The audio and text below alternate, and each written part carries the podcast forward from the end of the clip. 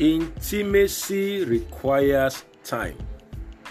When our second daughter was much younger, she would have some sisters in church carry her during services.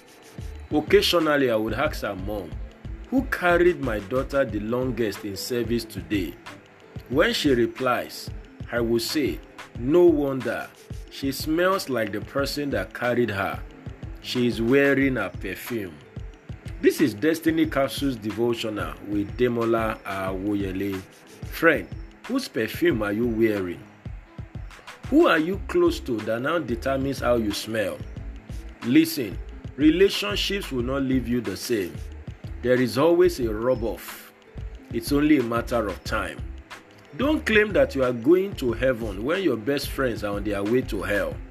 A sinner whose best of friends are saints has the most the more likelihood to make it to heaven than a saint whose best of friends are sinners. Psalm 1 verse 1 to 3, 1 Corinthians 15 33. Your manifestation is a reflection of your intimacy. Acts chapter 4 verse 13. The disciples of Jesus got so intimate with him that his life rubbed off on them. This is what intimacy with God will do for you. It will determine your direction, accuracy, speed, and power. Intimacy requires time. You cannot get God in a hurry, just the way you don't get drunk by only taking a sip of alcohol. Intimacy determines impregnation. Luke 135. If you are intimate with the wrong person or thing, you will carry the wrong pregnancy or vision. What some people call vision today is what they got from the television, not in the place of intimacy with God.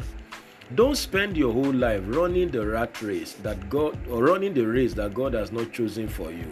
Philippians 3 verse 10 to 14. It is not enough to claim that you have a relationship with God through Jesus Christ. You must fellowship with Him so that you can get into intimacy. 1 John 1 1 to 3. The deeper the intimacy, the easier it is to pick divine signals. Romans chapter 8 verse 14. Stop running here and there looking for what you can only get in your closet with God. Thank God for powerful conferences and programs, but none of these can replace personal intimacy. Stability is the price for intimacy. If you are not ready to stay with God, you cannot get what He has for you. Exodus 24, verse 12. Don't go to God looking for what to preach or share on social media. Don't go to God to get things. Go to God to get God. It is your connection that will determine your collection. Do away with haste. Isaiah 28, verse 16. I pray for you today that the grace to pay the price for intimacy with God comes upon you.